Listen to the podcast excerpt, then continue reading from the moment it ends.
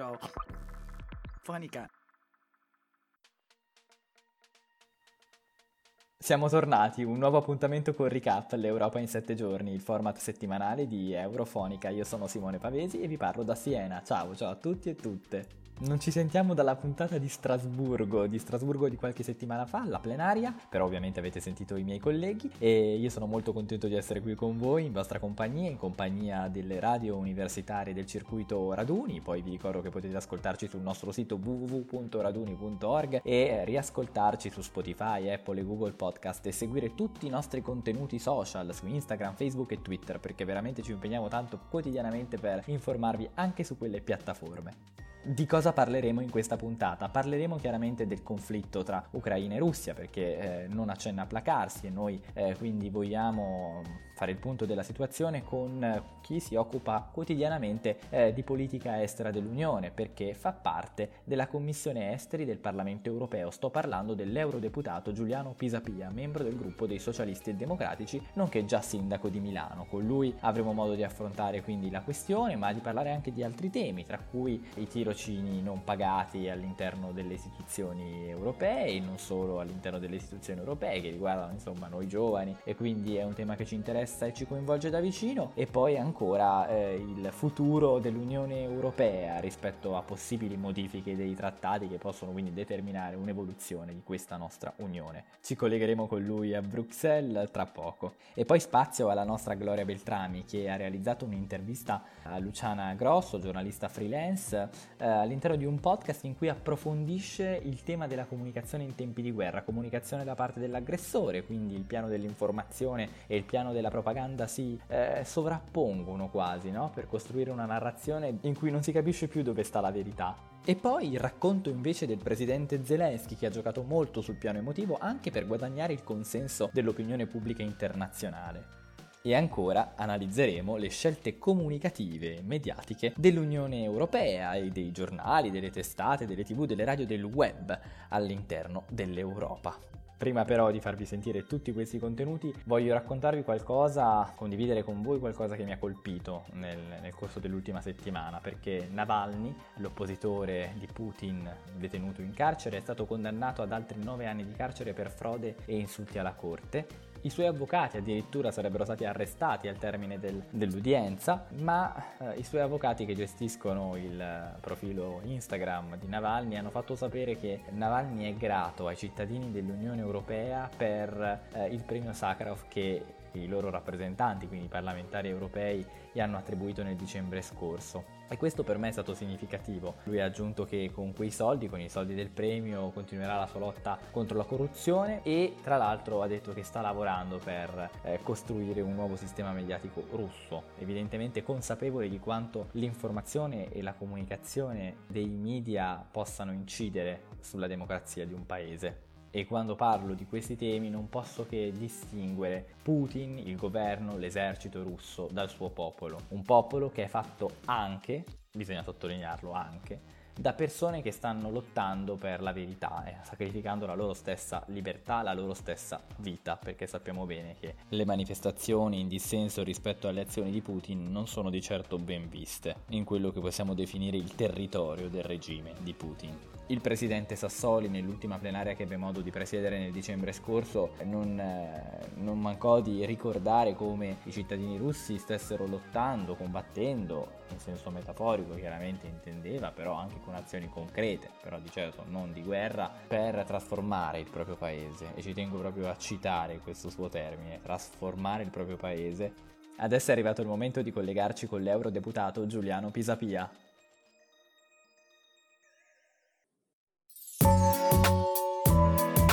Accendi i microfoni. Eurofonica Interview. Sono Simone Pavesi e sono in compagnia di un eurodeputato del gruppo dei socialisti e democratici e qui con noi Giuliano Pisapia. Buongiorno Pisapia. Buongiorno a lei, buongiorno a tutti e grazie per l'impegno per la nostra Europa, per la nostra futura patria, già in parte patria adesso, ma non completamente. Grazie Pisapia. Allora, lei è vicepresidente della Commissione per gli affari costituzionali del Parlamento europeo. Saprà che noi ci stiamo occupando della conferenza sul futuro dell'Europa, stiamo cercando di raccontarla e di raccontare le raccomandazioni che i cittadini stanno esprimendo per cambiare questa unione. Chiedono una riforma del sistema di Dublino per la gestione delle migrazioni, ma eh, chiedono anche una maggiore integrazione europea sin dall'età scolare. Ecco, noi non sappiamo se questa conferenza porterà alla modifica dei dei trattati. Ma se così fosse, Pisapia, il Parlamento che priorità avrà per cambiare questa unione? Innanzitutto eh, è importante ricordare come è partita questa idea della conferenza sul futuro dell'Europa. È un'intuizione molto giusta, molto saggia, molto importante, e cioè dare la parola ai cittadini per sapere, conoscere quello che i cittadini vogliono dall'Europa e come migliorare la situazione dell'Unione Europea. Devo anche dire che il, il, tema mi è particolarmente caro perché appunto la Commissione Affari Costituzionali di cui faccio parte è quella che è partita su questo obiettivo.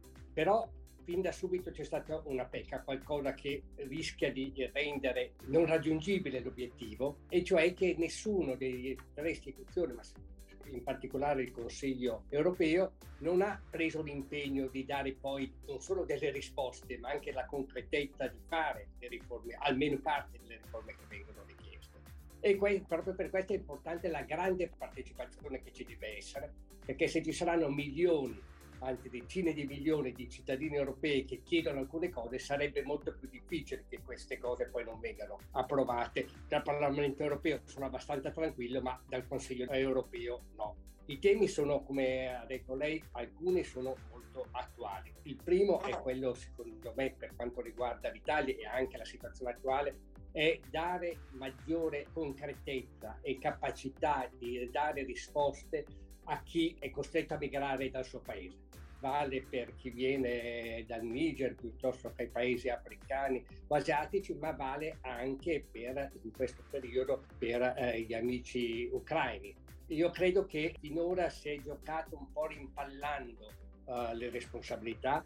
Molto spesso alcuni paesi, in particolare i paesi dell'ex URSS, si sono opposti alle proposte fatte dall'Italia, dalla Francia e anche dalla Germania, e cioè di suddividere tra i paesi sulla base delle loro ricchezze del numero dei, dei, cittadini, di dividere tutti i migranti che avevano diritto di venire nel nostro paese. Questo sta avvenendo adesso per i migranti dall'Ucraina. Io credo che si possa fare un passo avanti affinché una proposta che il Parlamento europeo ha approvato in più occasioni, ma che è stata bocciata dal Consiglio, diventi invece realtà. L'altro tema molto importante io credo sia quello della legge elettorale. Eh, noi abbiamo una legge elettorale europea con grandi elementi positivi ma anche con delle pecche, ad esempio a parte l'Italia e due o tre paesi quasi tutte le, eh, l'Italia, non con l'attuale legge elettorale, ma con la passata e spero anche la futura, eh, verranno eletti non i più votati dagli elettori, ma quelli che sono in una lista, una lista bloccata. Io credo che questa debba cambiare e su questo direi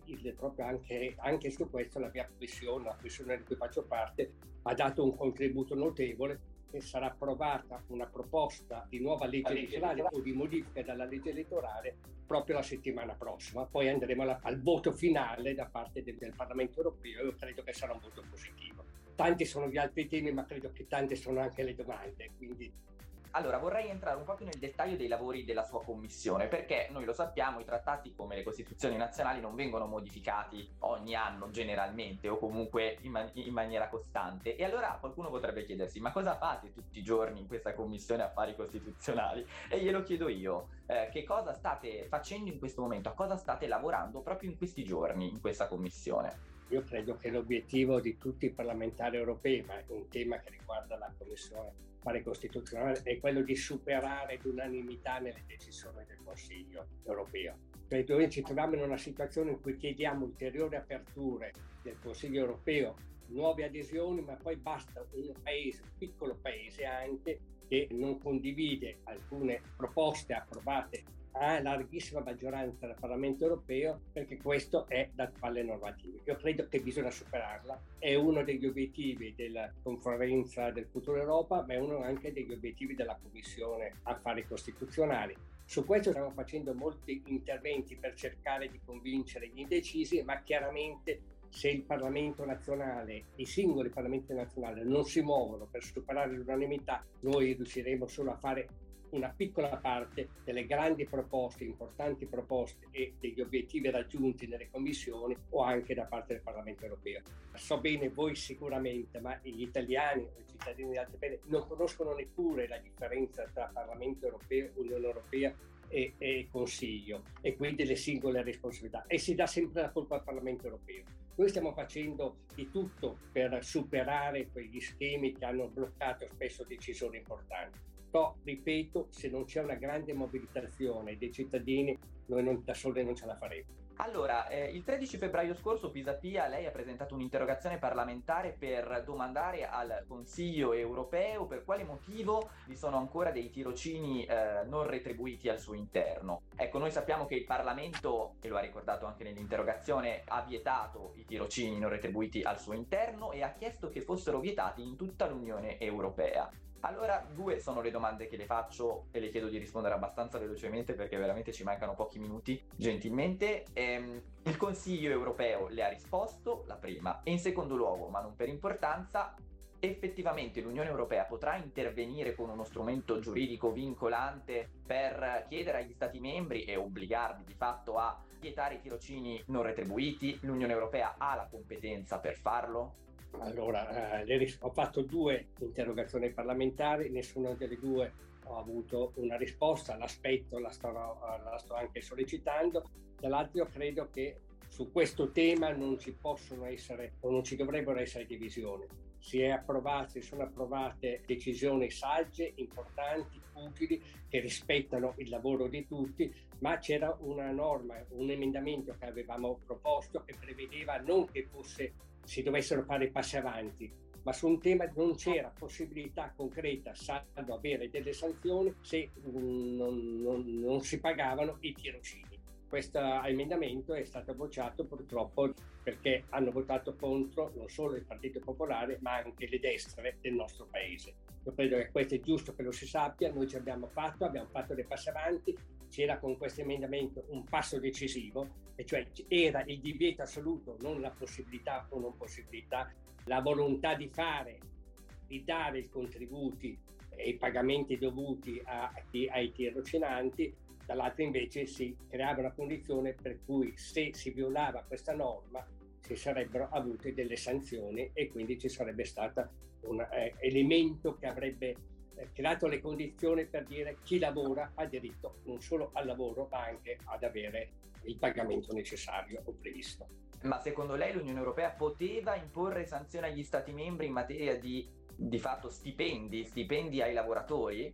Cioè aveva la competenza per farlo? Ha la competenza per farlo? Beh, su questo ci possono essere dubbi, però è anche vero che se c'è una norma più generale che, parla, che tratta il tema del tirocinio, io credo anche quello che doveva e poteva essere una norma che rientrava nelle, potestà, nelle potenzialità nelle possibilità e nei diritti e doveri del Parlamento europeo. Chiaramente poi alla fine c'è sempre questa decisione finale del Consiglio che, ripeto, dobbiamo superare eh, rispetto alla uh, possibilità per un singolo paese di bocciare una norma e una proposta votata a larghissima maggioranza dall'unica istituzione europea eletta dai cittadini cose che voi sapete ma che io ogni tanto ricordarlo a tutti noi. La ringrazio Pisapia, grazie per essere stato con noi, grazie ai grazie nostri a ascoltatori. grazie a voi tutti e buon lavoro soprattutto. Euro. Fonica. Gloria, a te la parola. Politics, ambiente, comunità, rule of law, disoccupazione, Wirtschaftskrise, diversità, democrazia, alterações climáticas, Europa. Future. Migranten. Diritti. Eurofonica. Vietare che la macchina di propaganda del Cremlino possa agire in tutta Europa. È questa la motivazione che ha spinto la Commissione ad interdire Russia Today e Sputnik dal mercato europeo dei media. Perché le parole contano, ha detto la presidente von der Leyen, e in effetti le parole che usiamo creano un mondo tangibile intorno a noi, oltre che dare forma ai nostri pensieri. Per l'Unione Europea l'aggressione ingiustificata dell'Ucraina da parte della Russia trae linfa vitale dalla manipolazione delle informazioni. Stop quindi alla trasmissione e alla distribuzione delle notizie su smartphone, tablet, PC, televisioni di tutti i 27 Stati membri, sospese anche le licenze e le autorizzazioni che erano già state date in precedenza. Questa decisione risale allo scorso primo marzo e il Consiglio europeo per spiegare questa decisione ha pubblicato una nota che dice L'Unione Europea ha considerato necessario e coerente con i diritti e le libertà fondamentali sospendere le attività di trasmissione dei due organi di disinformazione. Ecco, se qualche volta avete fatto zapping tra i canali più improbabili di Sky, potreste esservi imbattuti in Russia Today. È un canale satellitare che ripropone l'interpretazione del Cremlino, diciamo così, in salsa occidentale. Vanta un budget annuo di circa 300 milioni di dollari, nonché la direzione nella sua versione inglese di quella Margarita Simonian già inclusa nella cerchia di collaboratori stretti di Vladimir Putin, Sputnik invece è un'agenzia di stampa russa con sedi in diverse parti del mondo. Dalle caption per i social al materiale per i servizi televisivi, il compito di Sputnik è creare, raccogliere e tradurre contenuti pro-Cremlino in più di 30 lingue. L'obiettivo è sempre quello, proporre una narrazione alternativa alla realtà dei principali avvenimenti di politica internazionale e raccontarli in chiave antioccidentale della decisione di mettere un freno alla diffusione della propaganda come strumento di guerra e più in generale del ruolo che l'informazione giornalistica ha in questo periodo per lo sviluppo della democrazia in Europa, abbiamo parlato con Luciana Grosso, giornalista freelance esperta di affari internazionali stiamo assistendo ad una guerra che non è solo di territorio, ma viene combattuta e raccontata nei feed di 50 milioni di persone. Ogni ucraino possiede uno smartphone e proprio come noi trascorre molto tempo su Telegram, su Twitter, su TikTok e se già l'estate scorsa, con il ritorno dei talebani al potere in Afghanistan, da cittadini avevamo avuto la sensazione che si stesse verificando, ecco, una forte indicizzazione dei social media attorno al tema della guerra, nelle ultime settimane il dibattito pubblico digitale ne è stato quasi saturato. Sono trascorse più di tre settimane dall'inizio dell'invasione e la copertura del conflitto ai danni della popolazione ucraina occupa ancora oggi almeno le prime sei pagine dei quotidiani. Ho quindi chiesto a Luciana Grosso cosa ci dovremmo aspettare dal punto di vista dell'attenzione mediatica che caratterizza questo conflitto.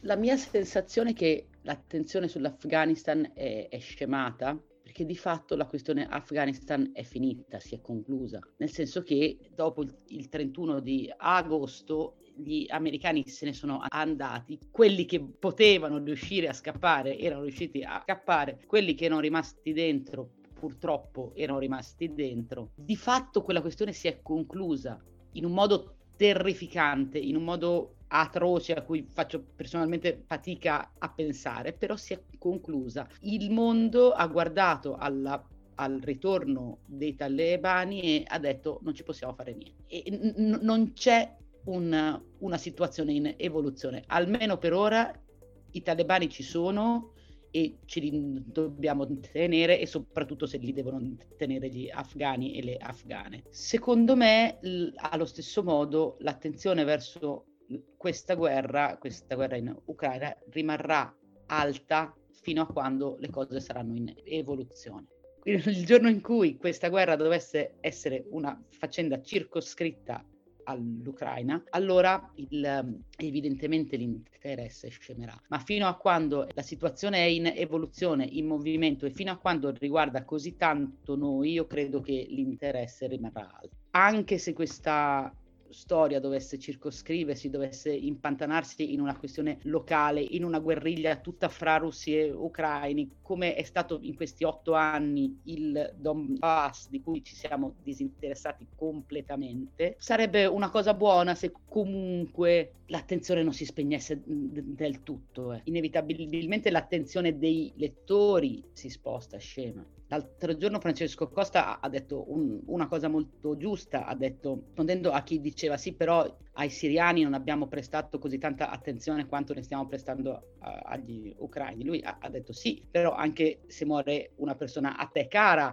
provi più dolore che se muore il, il vicino di casa dell'amico di tuo cugino. Fondamentalmente non te ne frega niente. E quindi è inevitabile che le persone, quindi non i giornalisti, le persone provino più interesse per una cosa che sentono così vicina territorialmente e che sentono potrebbe riguardare loro. Non solo una guerra di territorio, ma una guerra che viene combattuta da entrambi i fronti anche a colpi di narrazione. Basti pensare al lavoro dello staff del presidente Zelensky che nel caos dei primi giorni di guerra riusciva comunque ad anticipare su Twitter le promesse o le dichiarazioni di sostegno che riceveva da parte dei leader europei, obbligandoli di fatto a mantenere le promesse. Oppure penso ancora all'account Instagram del Parlamento ucraino, uno dei più interessanti dal punto di vista dell'umanizzazione del conflitto. Ogni post sembra dire questi soldati non hanno scelto di combattere, sono stati costretti dagli eventi. Nel frattempo, dall'altra parte della barricata, la libertà di informazione si fa sempre più rarefatta, tanto che molte testate internazionali come BBC o Rai hanno chiuso in segno di protesta le redazioni che avevano su Mosca o su San Pietroburgo. Le pene sono severissime per i giornalisti che ad esempio decidono di parlare apertamente di guerra una recente normativa riconosce alle autorità russe il potere di stabilire se un contenuto sia falso, con pene che arrivano fino ai 15 anni di carcere per i giornalisti che le infrangono. In un contesto in cui, appunto, i due schieramenti contrapposti fanno un grande lavoro di strategia della comunicazione interna ed esterna, emozionale e di ridefinizione dei dettagli, quale dovrebbe essere il ruolo dei media europei nel raccontarla?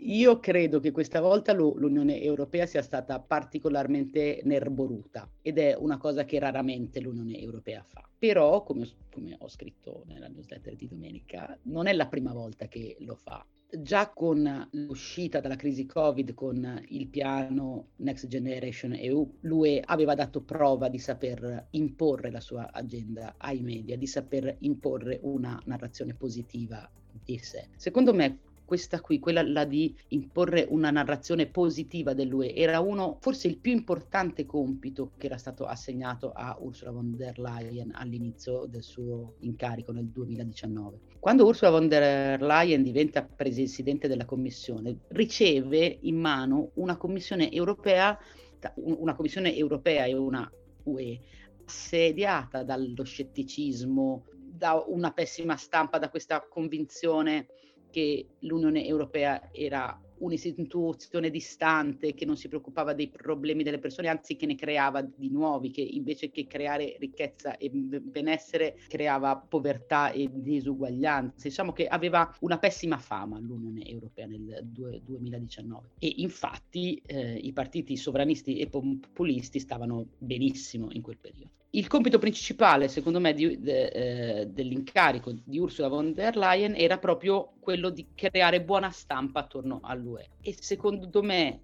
sia con la risolutezza dimostrata nell'avviare il piano Next Generation EU, sia in questi giorni, nei, nei primissimi giorni di guerra, quando ha detto che l'Ucraina belongs to EU, che fa parte dell'EU, che appartiene all'EU, ha mostrato appunto una, una capacità comunicativa che nell'Unione Europea difficilmente si era vista in altri frangenti. Tieni presente che la comunità europea, quella che era ancora comunità europea negli anni...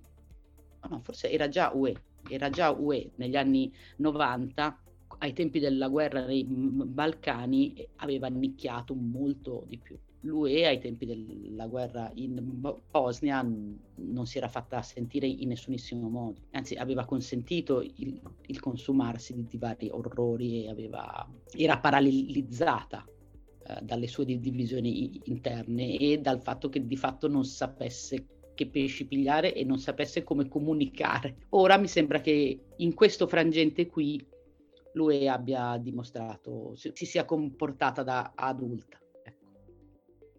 Allora che lettura possiamo dare della decisione presa dalla Commissione europea lo scorso primo marzo, quando appunto ha vietato che Sputnik e Russia Today potessero continuare a lavorare all'interno dell'Unione Europea? Io personalmente penso che sia una buona decisione.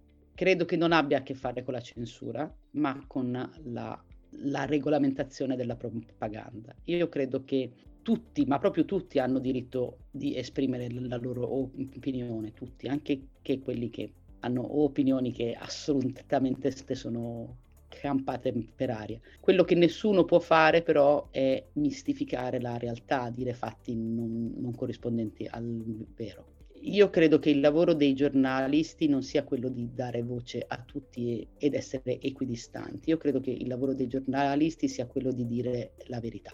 Nel momento in cui un organo di informazione non dice la verità, ma trasmette i dispacci eh, di questa o quella parte politica, non, non sta più facendo informazione. E oltre ai contenuti che atterrano nel nostro feed, che cosa possiamo fare noi da cittadini europei, da lettori, per approcciarci nel modo giusto a questo tema così complesso? Sicuramente la prima cosa che possiamo fare è scegliere di informarci solo da fonti che scelgono di andare in profondità, che indagano bene le notizie prima di diffonderle. E indagare le notizie vuol dire anche limare i dettagli, avere conferma da più parti rispetto ad uno stesso avvenimento avvenimento. Ecco, per esempio, che cosa succede in quel lembo di terra che divide l'Unione Europea dalla distruzione, insomma, che cosa succede in Polonia? Sono partita con questo gruppo di volontari di questa associazione che si chiama Santa Francesca Cambrini, che si occupa fondamentalmente di accoglienza, ma si occupa di accoglienza qui in Italia loro sono stati molto bravi perché in cinque giorni fai conto che dal lunedì, lunedì martedì, mercoledì, giovedì in quattro giorni. Hanno riempito sette furgoni di derrate di ogni tipo, vestiti, cibo, medicine, scarpe, carrozzine, c'era veramente qualunque cosa e ho fatto questo viaggio con loro. Abbiamo guidato per 24 ore fidate. Fai conto che da Lodi a Medica, che è questa piccola città sul confine, il navigatore indicava 16 ore, noi ce ne abbiamo messe 24 eravamo stravolti, eravamo, ver- eravamo, veramente bolliti. Ma io devo dire ho trovato eccezionale l'impegno di questa gente che è gente che nella vita fa tutt'altro, perché l'associazione si è occupata dell'organizzazione, però quelli che erano in viaggio con me, che guidavano, che, che hanno scaricato i camion, eccetera, facevano tutt'altro nella vita. C'era un avvocato, un commercialista, cioè, c'è gente che non fa questo ne, ne, nella vita, ma che si è sobbarcata questo impegno enorme per 24 più 24 ore, perché poi loro sono tornati con i furgoni carichi di persone. Questi furgoni, in realtà eh, tre erano dei pulmini e su questi pulmini sono state caricate 11 persone, ucraini, donne, anziani e bambini ucraini che volevano entrare in Italia. E siccome queste persone avevano i parenti a boh, tipo Rimini, una cosa del genere, si sono dati appuntamento qui a Lodi perché poi tra Lodi e Rimini sono due ore, tre ore. Io invece sono rimasta un giorno in più a Cracovia per lavorare. Gloria Beltrami da Reggio Emilia per Eurofonica. Politics, ambiente, comunità, rule of law, disoccupazione, Wirtschaftskrise, diversità, democrazia, alterações climáticas, Europa, future, migranten, diritti. Eurofonica.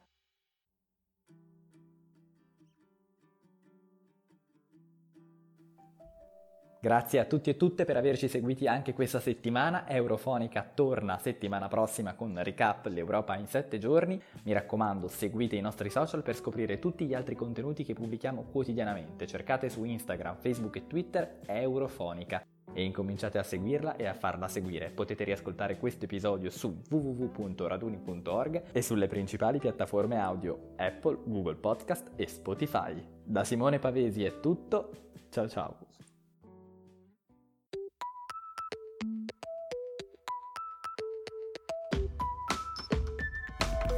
Eurofonica